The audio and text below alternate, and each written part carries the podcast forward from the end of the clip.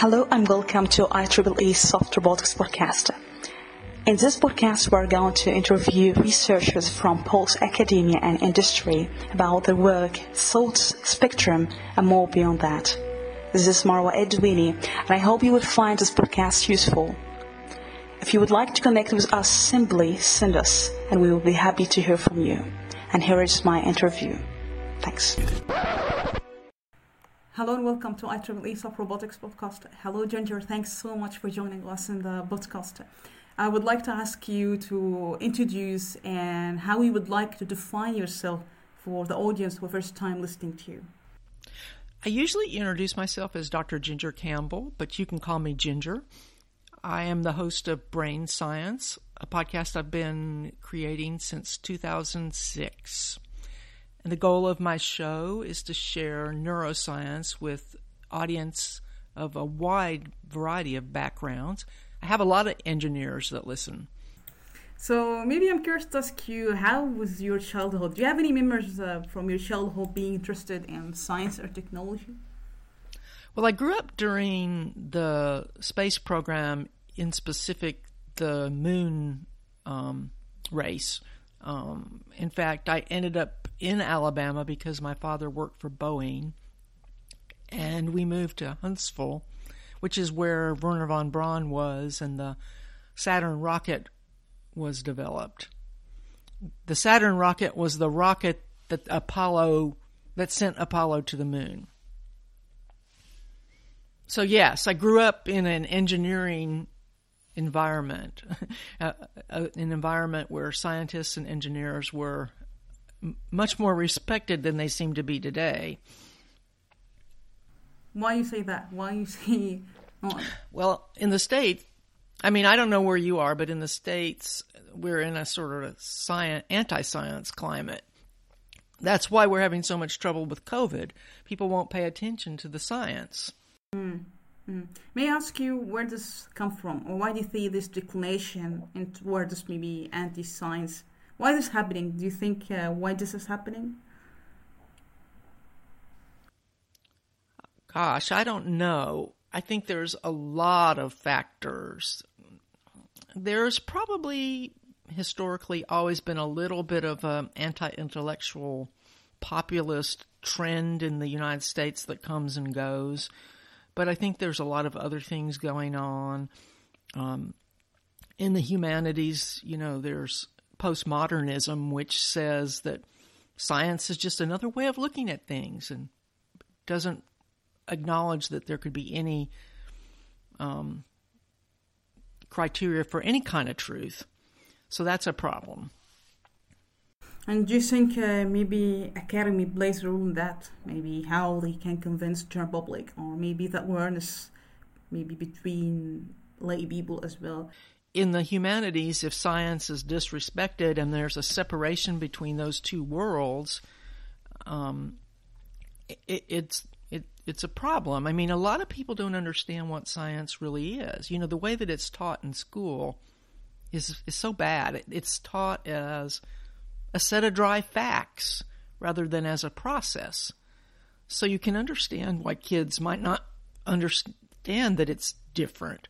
You know, they get a set of so called facts in their history class, then they get a so, set of so called facts in their science class. And they don't even realize that the way those two batches of so called facts were acquired is different. Yeah, yeah, I can't agree more with you. I think this is really excellent point, and sometimes we cover that in the podcast as well. And I'm curious to ask you, how do you envision maybe education, since we have uh, maybe now to encourage students to memorize instead of questioning the truth of the information they receive at school, and even at, at grad school as well, the, the same issue.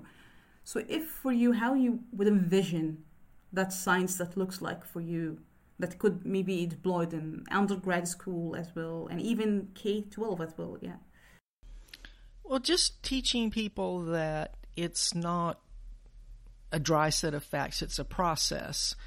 Um, that we're always trying to learn more, and that it doesn't mean that something's wrong if we change our mind. I mean, right now we also live in a world where changing your mind is you know, labeled as, you know, wishy washy or flipping or flopping. And instead of, uh, you know, admiring someone who can say, yeah, I made a mistake. Yeah, I was wrong. They get, you know, they get crucified for that. So you can't blame people for never admitting they're wrong. Well, you can, but I mean, you can at least understand why they don't. And, you know, the anti science people always look at, well, science has changed their position. That means that science is bad. You know, because it's so different from religion where they have a set of beliefs and then they're like, these beliefs have to stay the same forever. You know, you can't get much different. Yeah, yeah.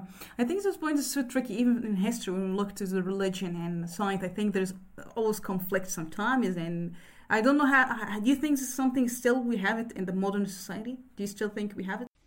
Uh, well, we do in the United States, that's for sure. I mean, look at the fact that only a third of Americans believe in evolution, despite the fact that the science is so solid. It's as solid as the discovery that the Earth goes around the sun rather than the other way around.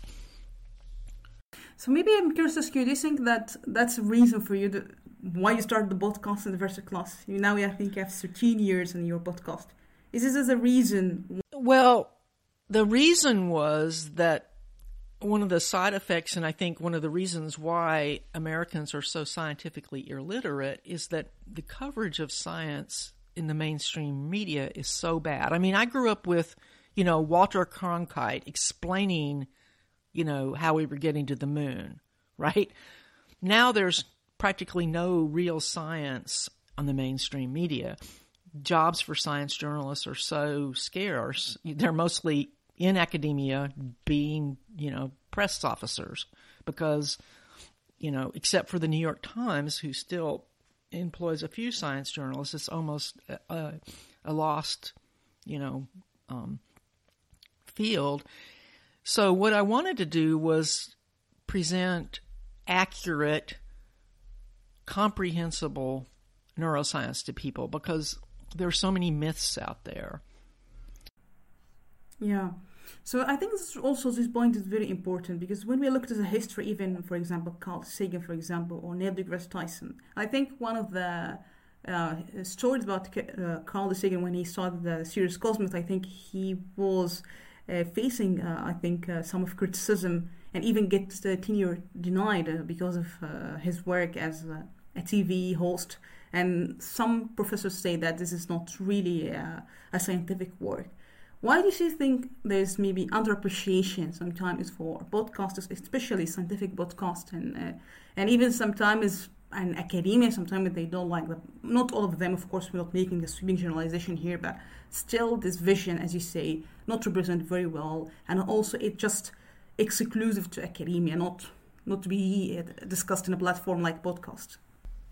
Right. I mean, Carl Sagan, I don't know about his tenure, but I know that he was denied membership into the National Academy of Sciences, which is a very prestigious organization, because he was a science communicator.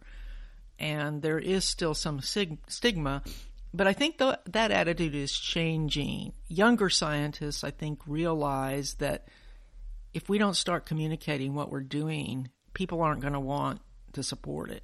So I think that attitude is is changing. So I don't think the problem is so much at the side of science um, now, but there is a big gap because you know the science we're doing now is so sophisticated that it's harder to explain than say what Galileo did. Right?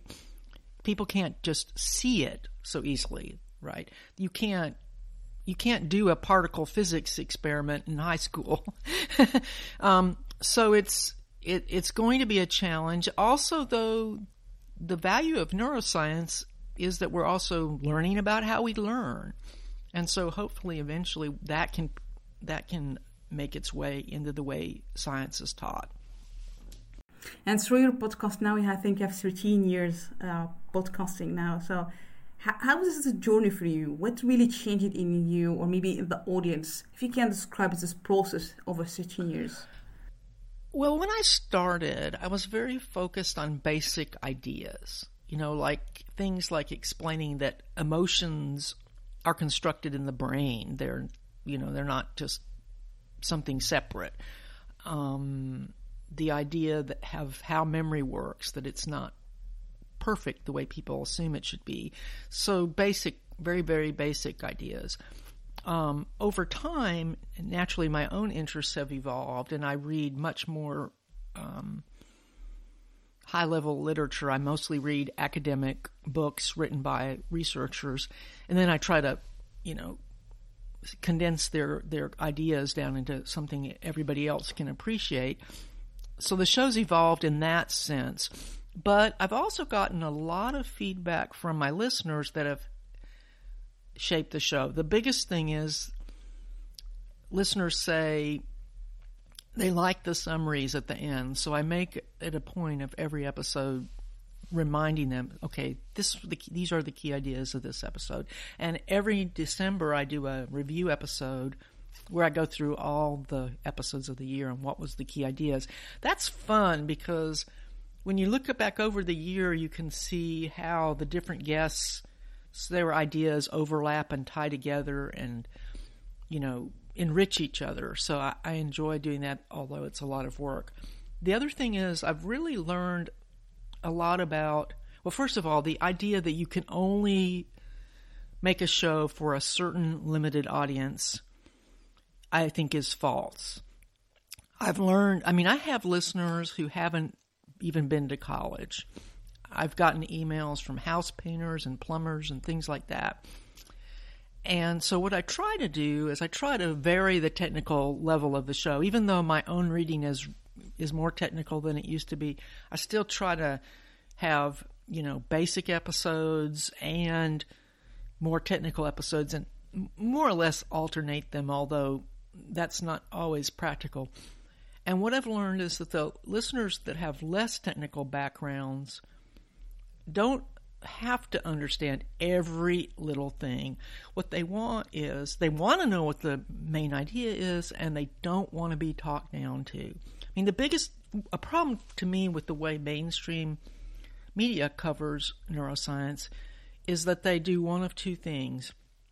They either hype things, there's a lot of hype, it's too superficial. Um, they perpetuate myths like you only use 10% of your brain.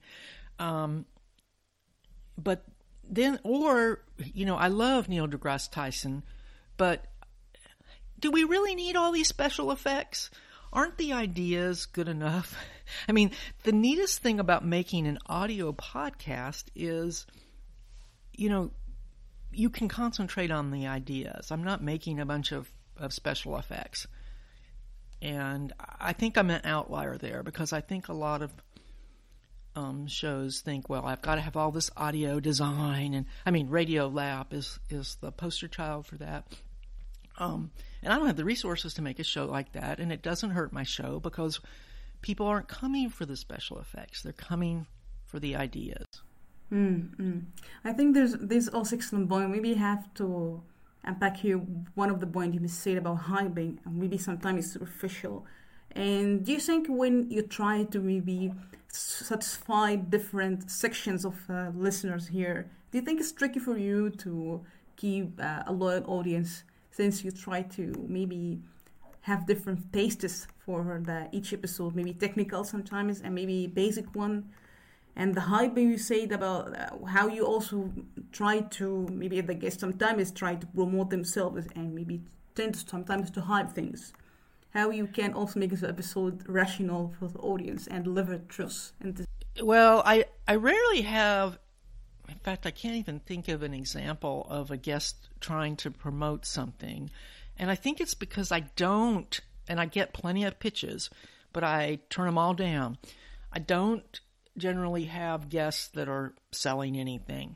I mean, their book doesn't count because the con- these kinds of books are never going to be bestsellers. Um, if somebody says, well, I've got this product, you know, neuroscience product, which there is no end of, I must get at least an email a day on that. I just say, no, this is not a self help show. This is a show about science. Um, so I don't really have a problem with that. You know, I have a few listeners who will complain. There's a few listeners who they complain, but they've been around forever whenever I have a general level audio, um, episode, you know, they say, I need more hard science, more hard science. But I don't worry about them because nah, they're complaining. They're still they're still listening. Um, I've really been surprised about how many students listen. That was not something I anticipated. The thing I really appreciate is the other neuroscientists, the other neuroscientists that listen because you know, science has become so technical that it's very difficult. You can't just go in and read someone else's papers. And so they enjoy hearing what the guy in the, you know, a related area is doing. So that's really fun. And they keep me on the straight and narrow because I know, you know, I got to stick to the to the the facts and the accurate because they're going to call me on it if I don't. So um and what's another big surprise is how many people will say, I listened to this episode two or three times. And and that's that's been always been going on, so it's kind of interesting. I don't think that affects my download numbers because I assume that people are listening to the same downloaded version more than once. Yeah, yeah. I'm curious also to ask you this question because um, it's tricky sometimes when we see um, that's as you mentioned sometimes audience prefer listening to the guest and maybe have this kind of this deep conversation. It's uh, I'm not going to read the paper. Sometimes paper, you know, we know these have issue about publish or perish in academia, but I think why do you think people prefer sometimes uh, listening uh, rather than reading the paper? Also, we know that the paper is the main currency for academia.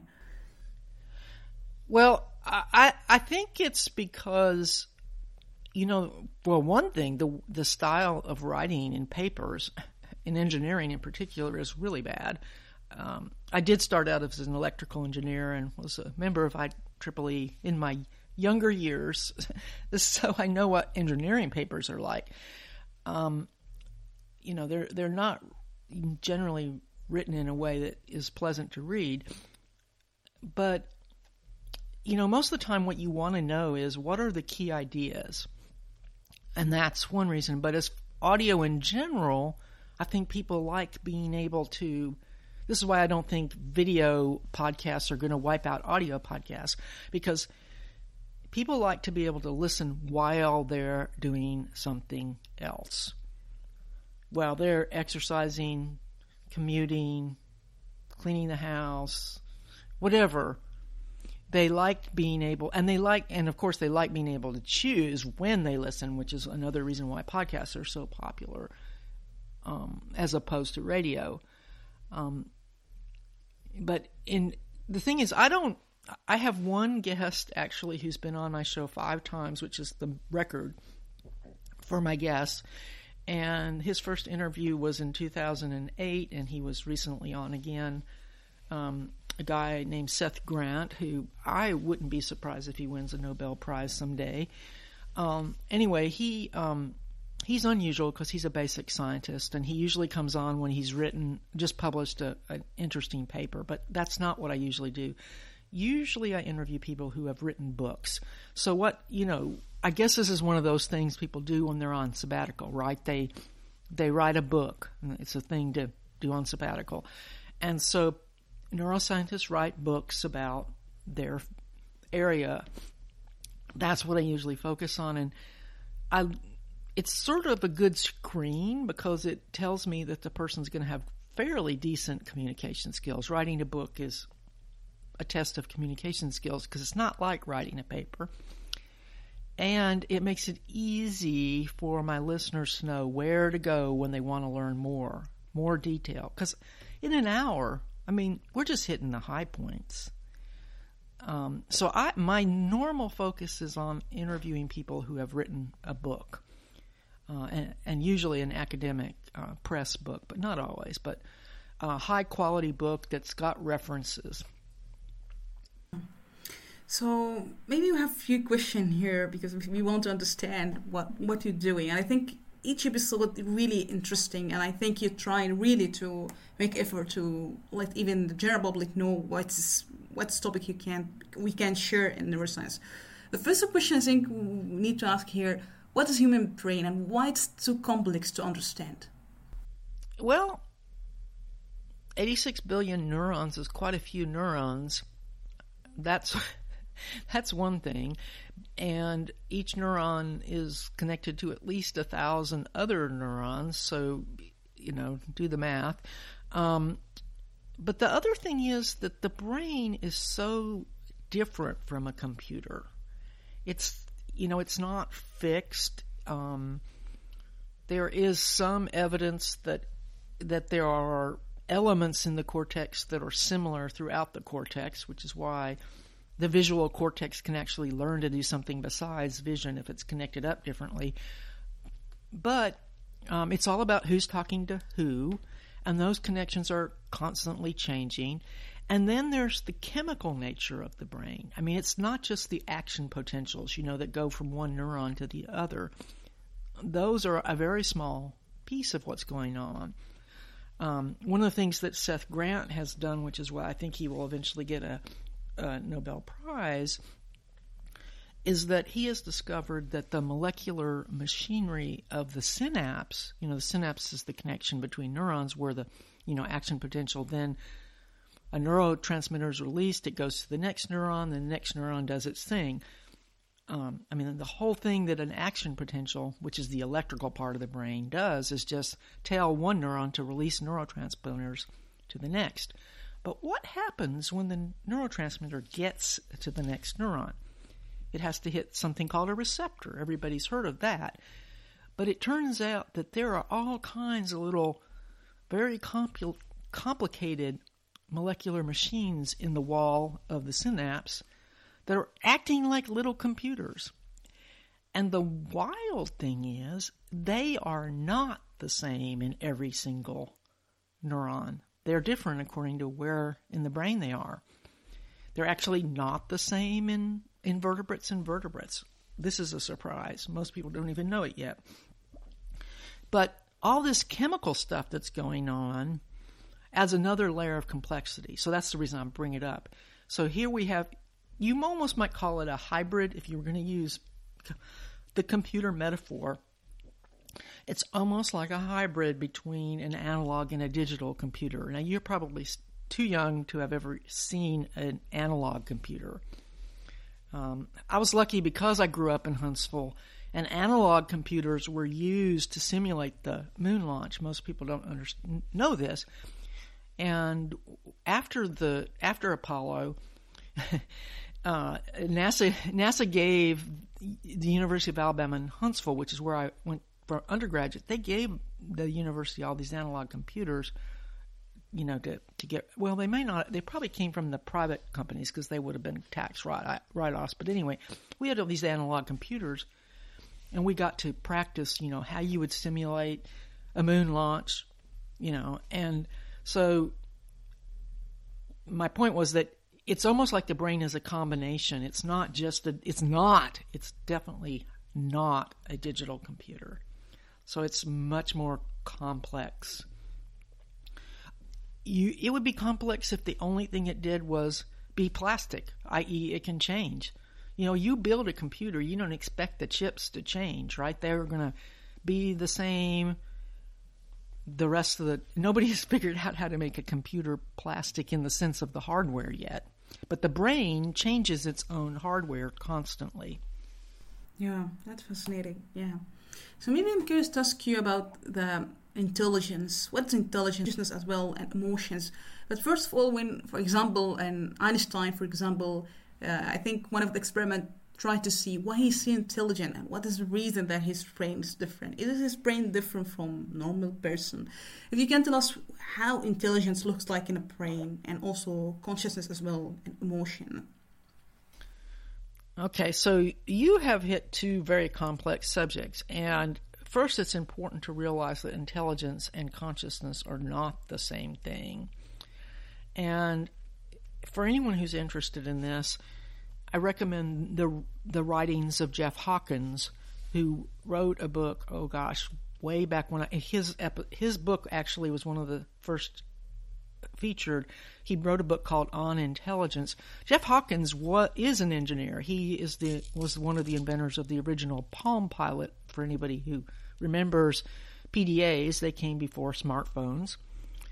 And after he made, you know, became a millionaire from that, he went into neuroscience because that was what he really wanted. And he's founded a couple of institutes. And he's working on a project to try to do a computer simulation of the cortex, just the cortex, not the whole brain, just the cortex. The reason I mention his work is A, he's going to have a new book coming out um, sometime in the next few months on this very subject. But um, he, in his first book, he really emphasized that he was not even trying to touch consciousness. Consciousness was outside the realm of what he was trying to deal with. He was just trying to t- talk about intelligence. So, intelligence, a simple definition of intelligence is, you know, making the right response to a situation, right?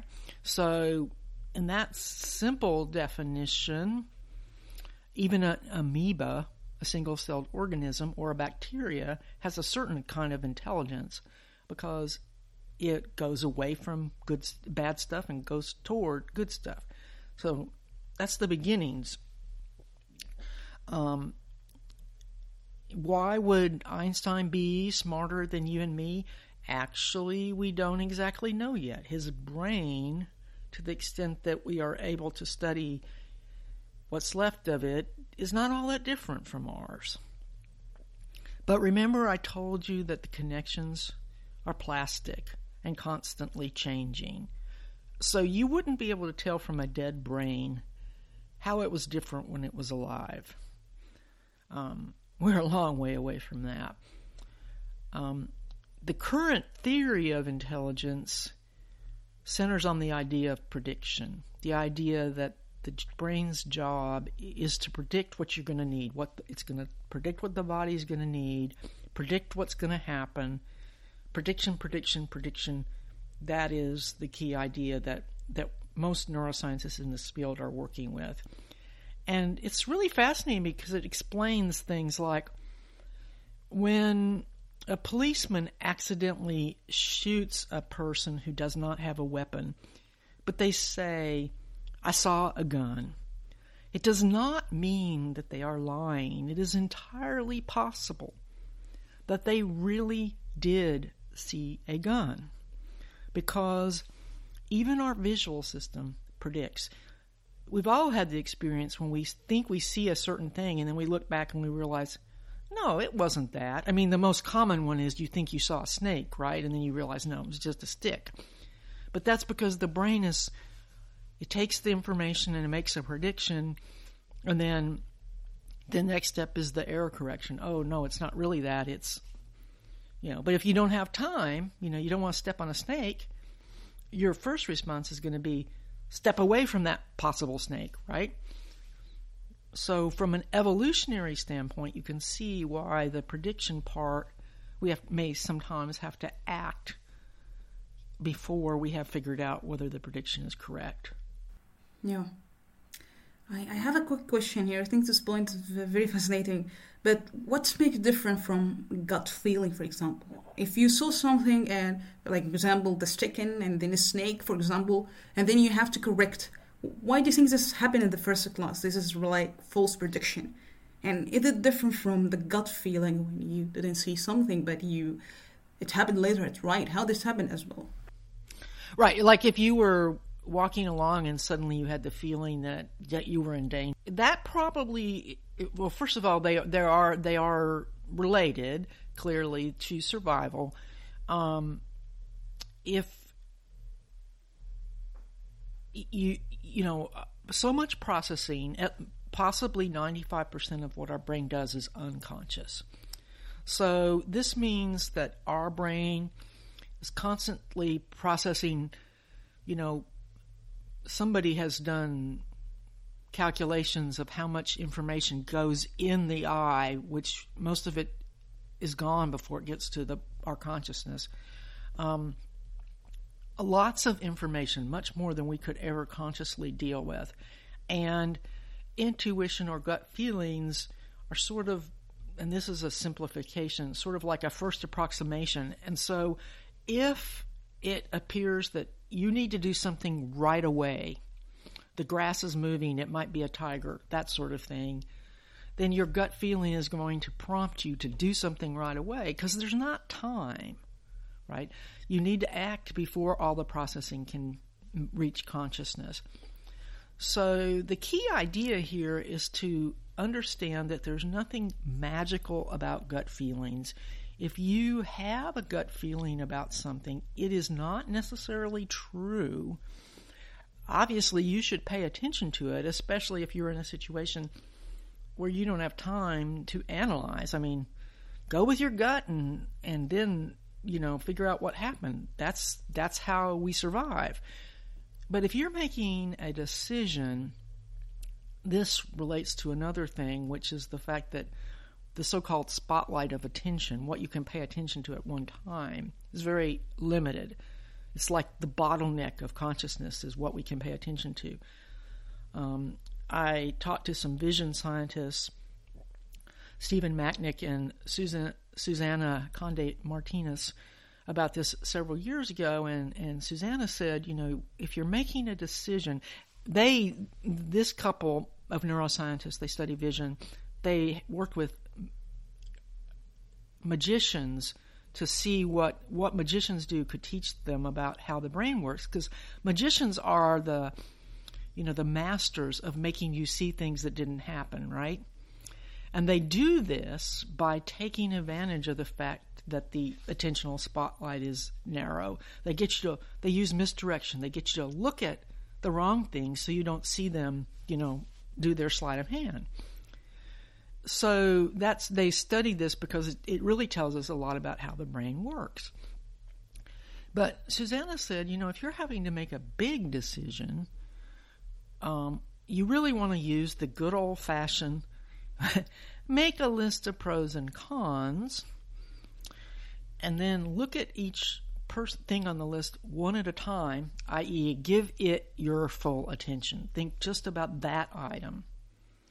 Move on to the next one before you make a decision. I would add probably sleep on it because how often have you had a hard problem that you can't figure out? You go to bed or you're taking a shower and it's like the answer pops into your mind have you had that experience? Yeah, sometimes it's happened a lot, yeah. Right. And that's because all this processing is going on unconsciously. So I would add to Susanna's advice okay, now I've made my list of pros and cons and I've thought about each one at a time. Now I'm going to now I'm going to I'm going to sleep on it. Let it process in my unconscious. Um, and then the next day, and then a lot, and then the the final weird part is we all reach this point where we're sure, A, I'm going to make this decision, some big decision. I'm going to marry the person that I met. I'm going to make a new job. I'm going to quit my job. And now we feel absolutely sure about it. That also, that what we call feeling of certainty, also happens for the most part in the unconscious, which is why two people can look at the same set of facts and reach different conclusions. And I could tell you a bunch of facts, and it's not going to change your mind, right? Because all this processing has gone down. I don't consciously control my beliefs. This is something that people really don't understand is they think you choose i chose to believe in god or i chose not to believe in god no that's not how it works because like i said most of this is happening unconsciously and we only we see the tip of the we experience i guess i should say the tip of the iceberg a key idea is that our brain i mean it's the ultimate in virtual reality right our brain creates the world we experience each one of us experiences a slightly different world because each one of us has a different brain what do you mean different brain? Uh, can you specify more? Well, because every experience that I have that's different from your experience is going to change the wiring of even twins. Okay, they're not identical in this in their brains in the sense that they're going to have slightly different experiences, even though they may, you know, for example, if one twin has schizophrenia, there's a high probability the other twin will, but it's not 100%. It's not even 50%. So there's a lot more to it than than just genetics. Experience has a lot to do with how our brains turn out. I'm curious to ask you, do you think maybe this wiring can be changed? Do you think as a human, if you have certain ex- experiences or trauma, for example, or any kind of conditions in brain, do you think maybe this can be changed? Well, absolutely. That's what's made me, meant by the term brain plasticity. But of course, plasticity is a relative term. You know, a, a child, a, a, young child, a baby, their brain is going to be super duper plastic. Um, I'm 65 years old. My brain is probably not as plastic as yours because you're younger than me. But it's still plastic. I can still learn new things. I can form new habits. Um, years ago, I interviewed a doctor who wrote this book that it was very it was a bestseller called The Brain That Changes Itself. And he he basically wrote about all the pioneers of the discovery of neuroplasticity because a hundred years ago it was believed, you know, that all you did was lose neurons and you know there was this sort of fixed view of the brain. And so it took a while for the actual um, discovery to make it to the world, but now it's, you know, like hot. Everybody's like, oh, use brain plasticity do blah, blah, blah, blah. But it does have its limits. But he, he talked about the dark side of brain plasticity. He said it's like if you went skiing and every time you ski, you go down the same ruts as you went down before, eventually you get, you know, down in these deep ruts and you can't change your path. That's kind of the way habits are, right? We once we get a habit is something we almost do automatically because it's we're sort of stuck down in that rut. So changing a habit, right, or making a new habit, it's a lot is hard. That's an example of, you know, you've kind of the limits of brain plasticity. I, I guess I would say. Um, and there's actually a, a sort of a relatively new idea that one of the reasons why brain plasticity lessens as we get older has to do with glial cells. Glial cells are the they used to be thought to be just supportive. They're the cells that aren't neurons that are in the brain, and they actually outnumber the neurons. And um, recently, I think somebody has discovered that the sort of matrix that they form around the neurons becomes more fixed over time, and that may contribute to the lo- loss of plasticity. But that's that's still you know that hasn't been proven, but it's it's kind of a fascinating possibility. But the reality is, we all know that it's harder to learn things like languages as we get older. As that's the most obvious example of um, of of the loss of plasticity. I think this is a really excellent point. I'm curious to ask you for, about the, the glial cells. For example, in Einstein, for example, they found they have more glial cell than maybe normal person, and that's why it makes him maybe genius. And if we look to people who can speak nine language, for example, how they can process this information. Do you think it's about the glial cells? Well, I think it's likely and this is just my opinion, it's likely that glial cells are a part of the answer. But when it comes to the brain, things are usually never as simple as people think. For example, we have this long running, you know, argument about nature versus nurture, right? Well, in the end, everything is both. Almost everything is both. For example, um, the idea of epigenetics, which is that experience changes gene gene per, expression. that is that's an overlap because now you have your genes, which you would have thought was their nature, right? But if if your experience can change your genes, then they can't be separate, and that definitely happens in the genes in the brain. I mean, one thing people don't, most people don't know is you know, well, most people know that every cell in the body has the entire genetic code, but only certain genes in any given cell, only certain genes are turned on. I mean, your liver knows it's a liver because I'm using that term figuratively. your liver is a liver because the genes to make a liver are turned on. In your brain, it's a brain because the genes to make a brain are turned on, but it turns out that if you look at neurons in different parts of the brain, different genes are turned on. And which genes are turned on can change. One of the things that Seth Grant ter- discovered was that you could actually look at a mouse and figure out how old it is by which genes are turned on. Like there's like a calendar of on offing of your genes that they follow. That's kind of weird. But um, so nature and nurture can't be separated. there, it's it's all it's it's usually both, which is one of the reasons why brains are so complex. Mm-hmm, mm-hmm. Yeah, that's very interesting. I'm also curious to ask you about the learning. Things you mentioned about brain plasticity, and you still have the ability to learn and do this kind of activities to learn for new things. But when we look to the nature, for example, the innatism or have the innate to do something, what's the difference between having the innate and also you, ha- you are able to learn? If they're the same or different. For example, when we look to the animal, when they're born, they can walk Right. directly um, without learning. Is there a difference between innatism and learning here? Right. Um, yeah, I mean, this is something that we're still really um, discovering new things about because it's only recently that scientists have figured out ways to study very young babies to figure out what they actually can do at the beginning.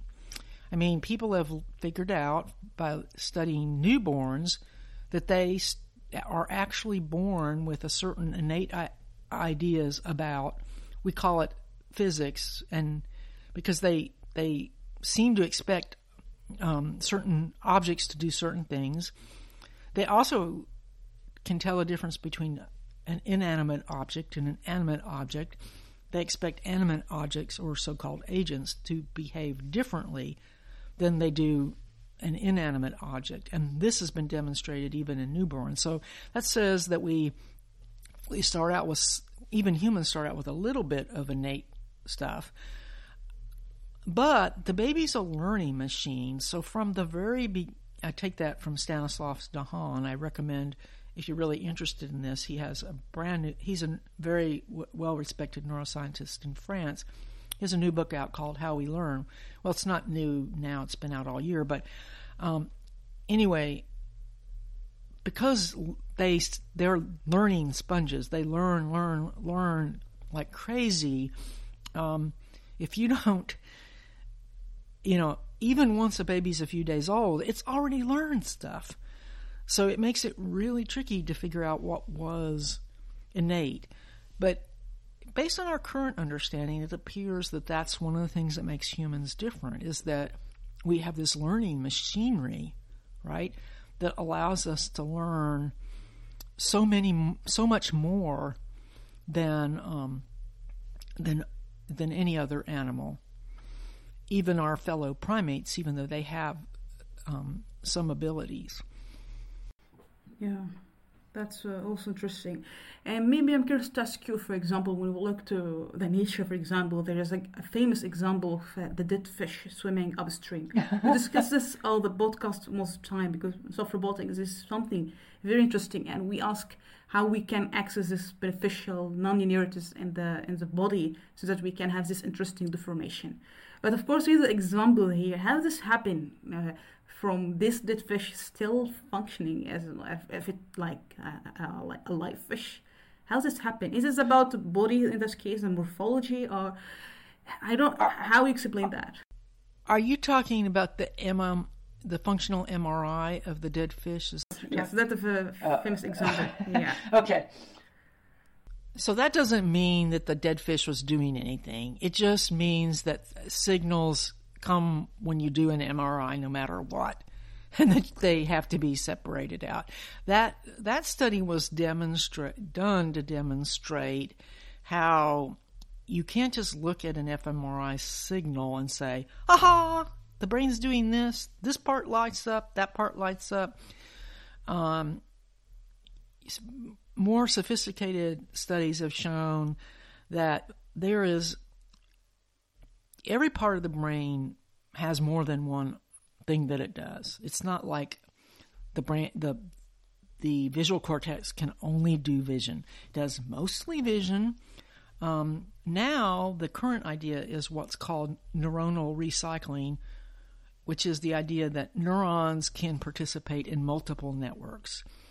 And that's the reason why neuroscientists are moving toward a network approach, realizing that what really matters is who's talking to who. You look at an individual neuron, the job that it's doing in a particular time is going to depend on mostly on who it's talking to.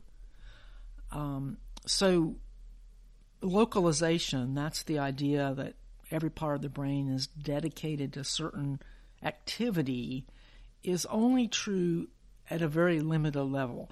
So it's true there are parts of the brain that, you know, move your arm and move your leg, and there's parts of the brain that deal with sensory signals.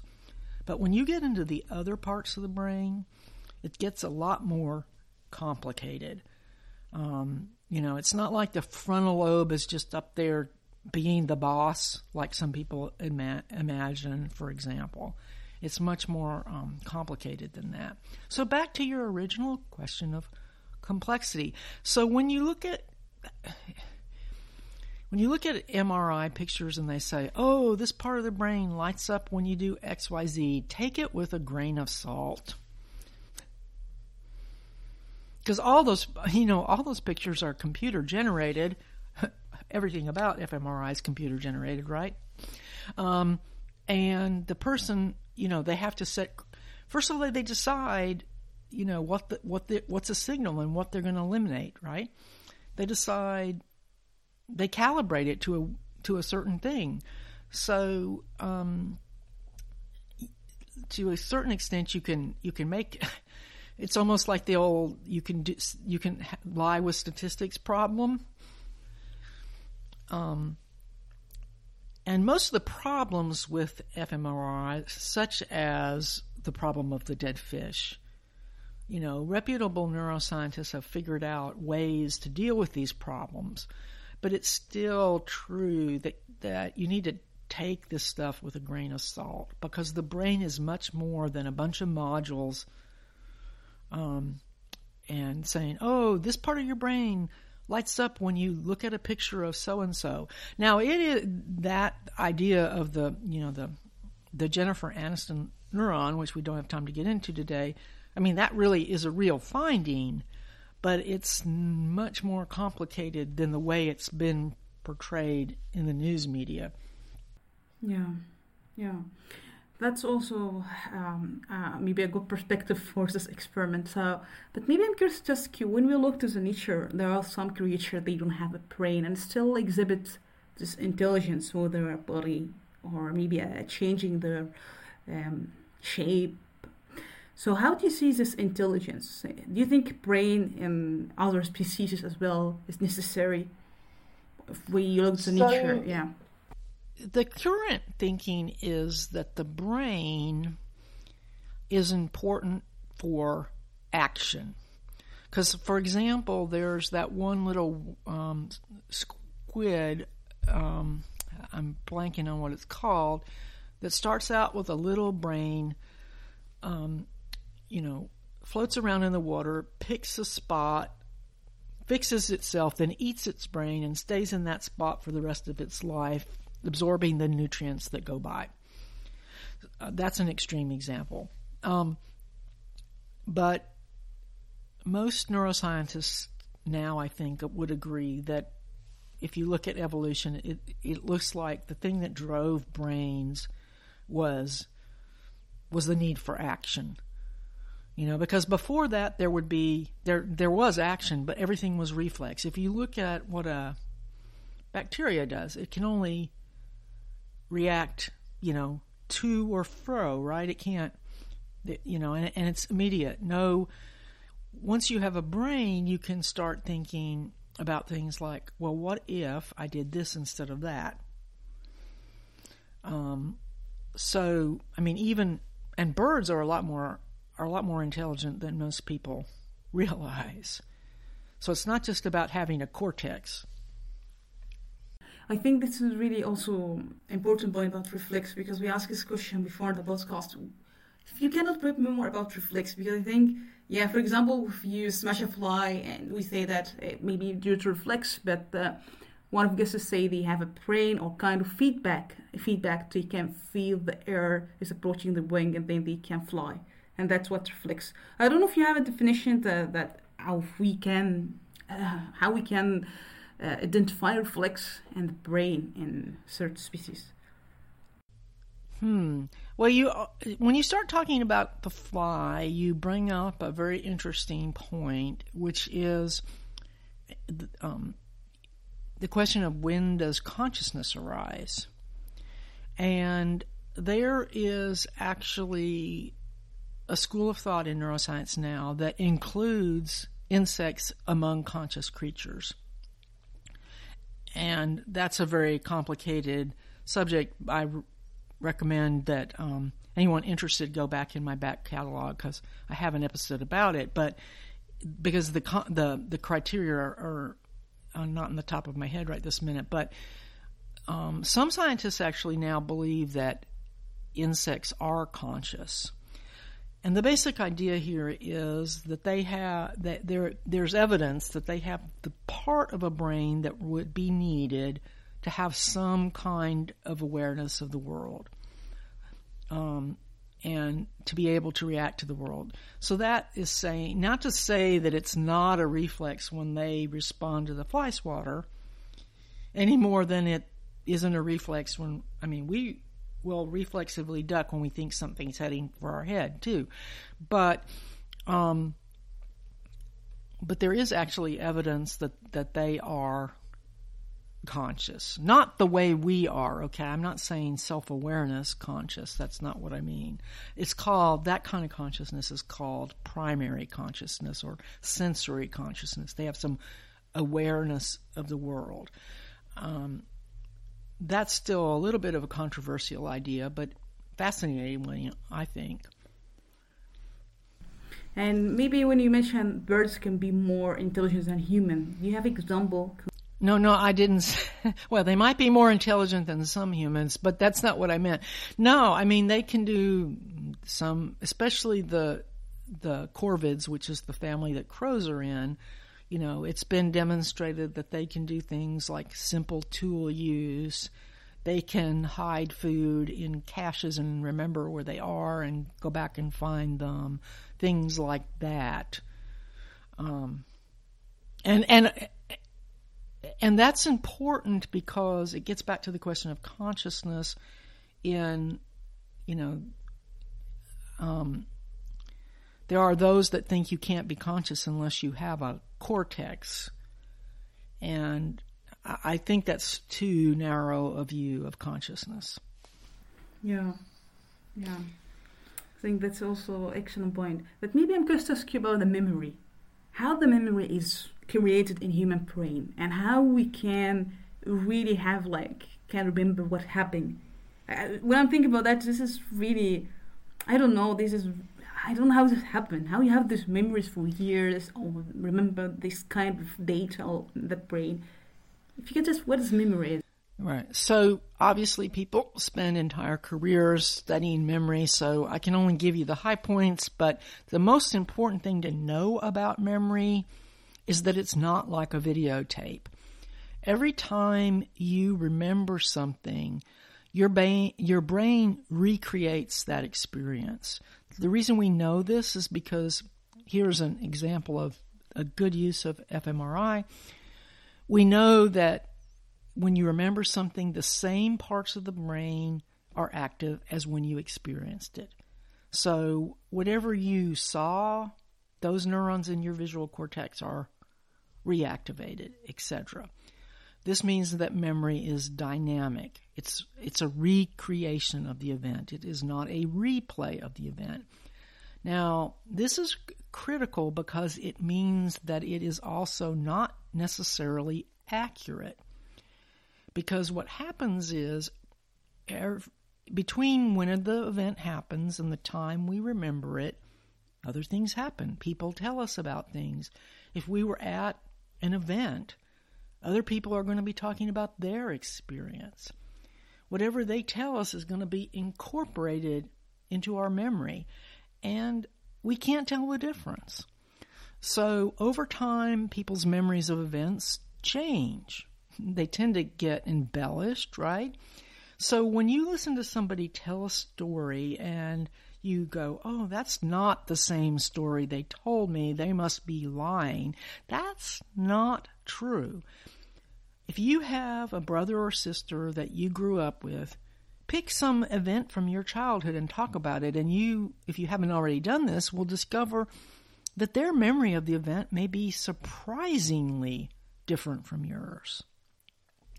And it's not your memories right, their memories right. Both of our memories have changed over time.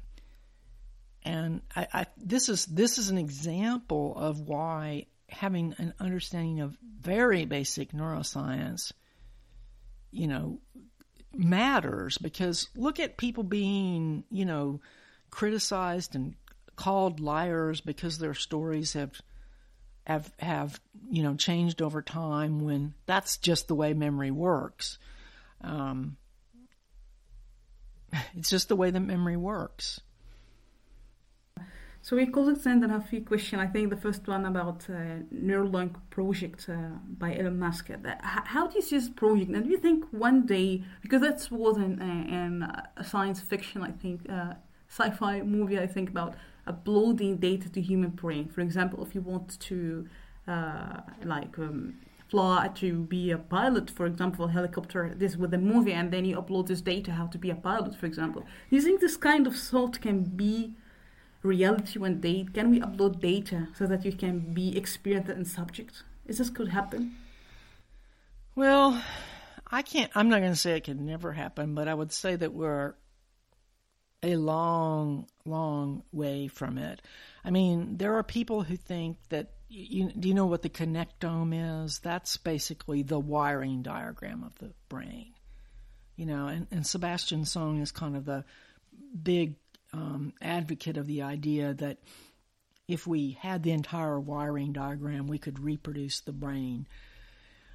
But the problem is, gets back to that plasticity and the fact that the brain is constantly changing. If I had a wiring diagram, it would only be a snapshot of a picture in time. And I, actually, I have a friend who wrote this wonderful science fiction book called Six Wakes um, by Mur Lafferty and she has these clones that wake up and in the world that in her book people have to constantly upload new versions of themselves so that if they get killed it will be as up to date as possible. Um, but that, so that's one problem is is is just the problem that the, that the brain is constantly changing. The other problem right now is that our understanding of the brain is actually still very very very primitive and I know that we're probably getting close to the end of time, so I, I want to make a comment about that that I think is related. Um, in terms of artificial intelligence, because I know you were planning to ask me about artificial intelligence, and I figure we're heading that way. Right now, I mean, artificial intelligence is is is amazing, um, but I mean, deep learning, you know, if it simulates anything the brain does, it's scratching the surface of what the unconscious does. You know, and, and only scratching the surface because um, we have the ability to uh, see somebody once and remember them, right? We can see an object once and remember it. Deep learning requires that the um, program be exposed you know exposed to the same you know or similar images many many images for it to learn. And that's not the way people learn. So we are a long way away from simulating how how people learn. Um, there are a couple of possibilities. One is that um, our innate knowledge you know like that babies seem to have we don't put that into artificial intelligence. We expect it to learn everything from scratch. And it learns a lot from scratch because it can sit there and do all these, you know, billions of computations. Um, but that's not what our brain does. So we're a long way from simulating what our brain actually is doing. Yeah, yeah. And I'm curious to ask you this the abstraction as well. For example, when we try to abstract how the brain, or maybe, for example, the amygdala for emotional um, part, for example, how do you see this abstraction? Do you think we have to, of course, this is maybe take a lot of time, but do you think we have to abstract each function of the brain, or maybe we have to consider just one part? Because when I'm look to the the design or the abstraction, as you say, it's just scratching, or maybe not the same how it's happening in the brain. So how do you see the abstraction should looks like? Okay, so let's take the amygdala. People think that the amygdala is all about emotion, but that's that's not even right. The amygdala actually does a lot of decision making, and it is a demonstration of the fact that emotion and cognition, which is um, decision making, cannot actually be separated in the brain. They're always intertwined from the very beginning. So we can figure we can look at a place like the amygdala and try to study, you know, how many different things that it does. Um, but that's where the that's where network theory comes in. Um, which is right up the alley for your engineer types because network theory is you know very very math intensive. Um, we're learning that, like I said before, what any individual neuron does has as much to do with who it talks to as where it is. So anytime you hear somebody say, the amygdala, the emotional part, oh, and let me say one other thing limbic system, there's no such thing. Triune brain, there's no such thing. I am a huge fan of Carl Sagan, and I read The Dragons of Eden when I was a young adult, but that stuff is obsolete.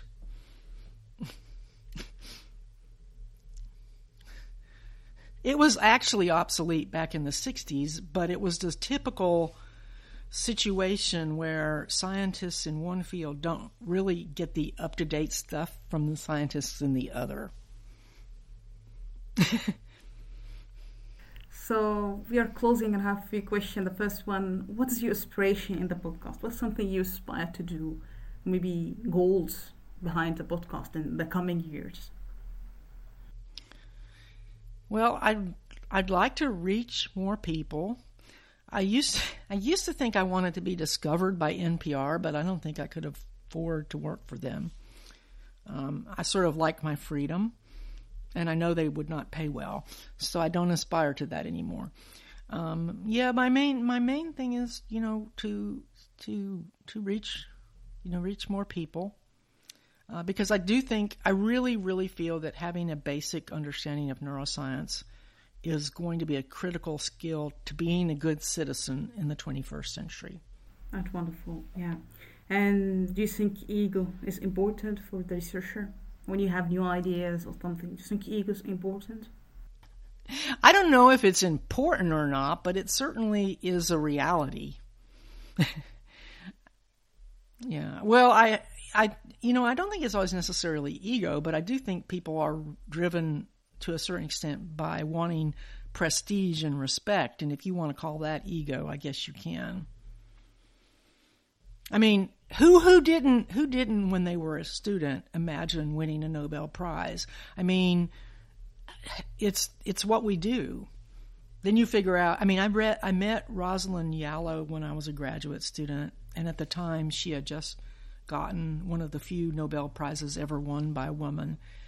And I met her in person, and she said to me, you know, science is hard for women. Winning a Nobel Prize is very hard. You know, she was just really kind of, I think, trying to you know, keep me from being misled that that was the way, that was the thing that should drive me.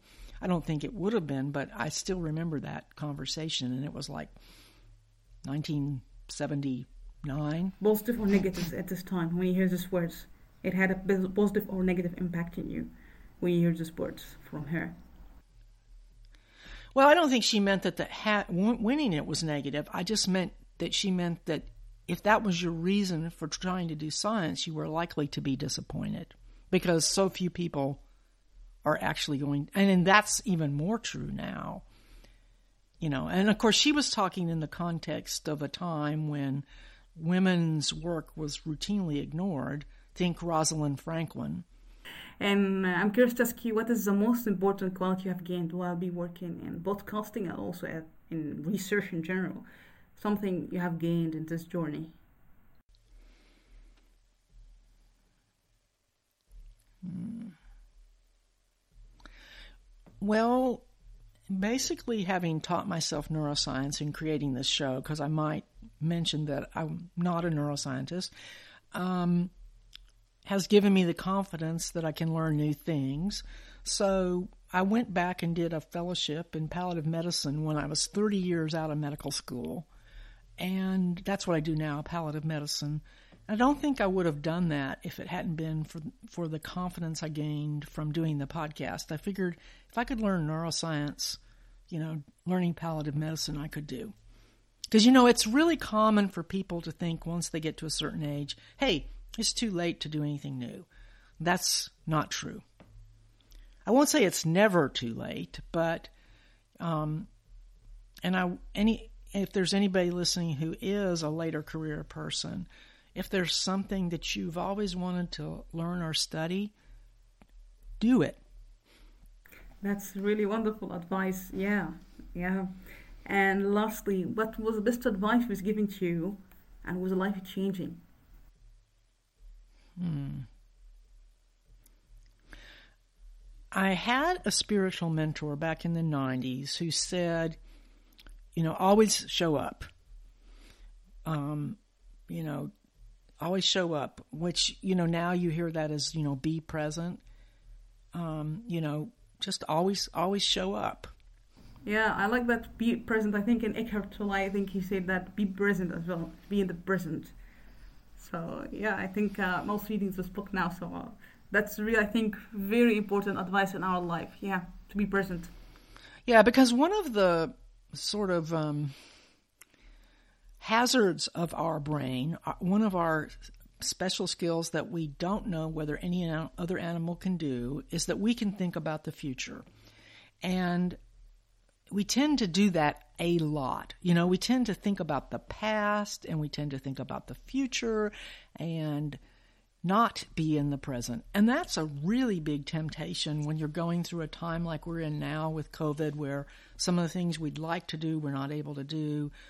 Um, if you are always living in the future, you know, you're gonna, you're gonna miss you're to miss your life. You're to wake up one day and go, well, what happened? Where'd my kid go? You know, I, I don't have any um, children myself, but a lot of people especially ex- experience that with with um, with their children seeming to become adults while they weren't looking. Um, so our brain gives us the ability to plan and think about the future, and we almost have to make an effort to be in the present. It's like it, it doesn't seem to come naturally for most of us. Yeah, that's really deep advice. Yeah. So thanks so much, Dr. Ginger. I think this was really fascinating and thoughtful discussion, and I think uh, we learned a lot from you. So thank you once again for time. I really appreciate it. Thank you. Thank you.